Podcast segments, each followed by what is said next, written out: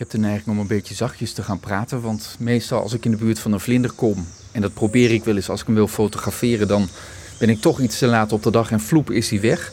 Deze blijft heel rustig zitten. Wat is dit voor vlinder? Dit is een malachietvlinder. We hebben hier uh, in de mangrove hebben we zo'n 20 uh, soorten vlinders. Allemaal vlinders die uiteraard in, in de tropen voorkomen, in het gebied wat we hier laten zien. Um, en zoals je ziet, hè, we staan hier voor de poppenkast. En dan dacht jij misschien en ik ook, eh, toen ik het voor het eerst hoorde aan Jan Klaassen en Katrijn. Maar dit is een poppenkast waar uh, vlinderpoppen in hangen. En zoals je ziet, hè, we hebben hier keurig uh, allemaal mooi op rijtjes. Hebben we um, elk op een stokje hebben we dus soms een, een tien, twintigtal van die vlinderpoppen hebben we netjes vastgeplakt, heel zorgvuldig. En die komen dan hier uit.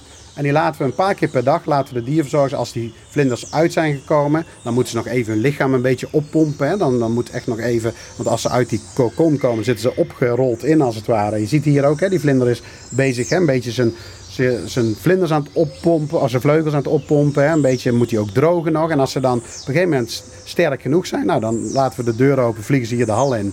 En dan hebben we weer nieuwe vlinders hier. En hoe gaat dat? Want vlinders planten zich ook hier ja. voort, neem ik aan. Of is dat niet de bedoeling? Nee, ja, zeker wel. Ja. Maar ook dat is weer belangrijk, het evenwicht weer. Hè. Dus uh, een aantal soorten planten zich hier heel succesvol voor.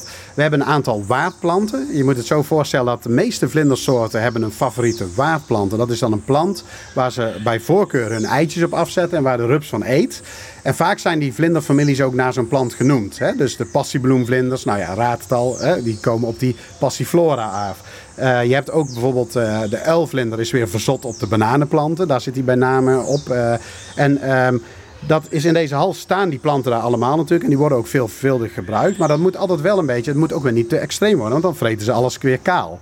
Dat heb je met rupsen inderdaad. Dat heb je ja. met rupsen inderdaad. Dus dat moet een heel mooi evenwicht zijn. Wat we, ja, wat we ook, hè, ook dat weer, hè, een levend systeem. Het is continu, vergelijk het met, met een mooie uh, ouderwetse klok. Waarbij je af en toe aan het ene radertje draait. En dan aan een wat groter radertje. En daarmee een heel mechanisme in gang zet. Zo kun je het een beetje vergelijken. We zijn continu zijn we voorzichtig aan het aan het testen, aan het bijsturen, totdat we steeds dichter bij dat evenwicht komen.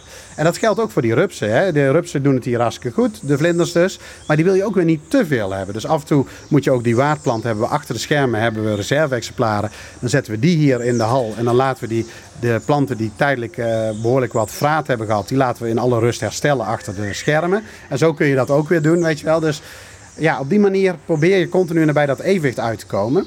En het is natuurlijk ook wel zo dat hè, we hebben er heel, heel veel zorg voor gedragen. Maar het zou kunnen dat sommige rupsen uh, en ook de eitjes weer door andere dierlijke bewoners worden opgegeten. Hè. Niet alles redt tot aan, uh, aan ja, het eindstadium de vlinder. Ja. De mangrove is nu vijf jaar oud. Stel we kijken vijf of misschien wel tien jaar verder in de tijd. Hoe zou het er dan uit moeten zien?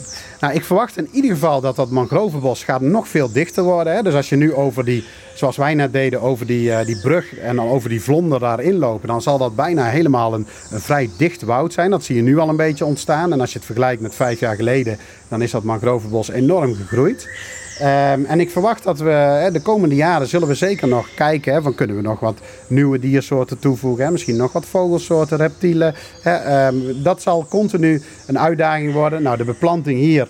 Uh, dit deel in de hoek, uh, een beetje aan de rand van het gebied, is tropisch droogbos. Daar moeten we sowieso al wat vaker snoeien. Hè. Daar groeit natuurlijk nog uh, veel harder in deze voor planten verder goede omstandigheden. Behalve dat zout water dan.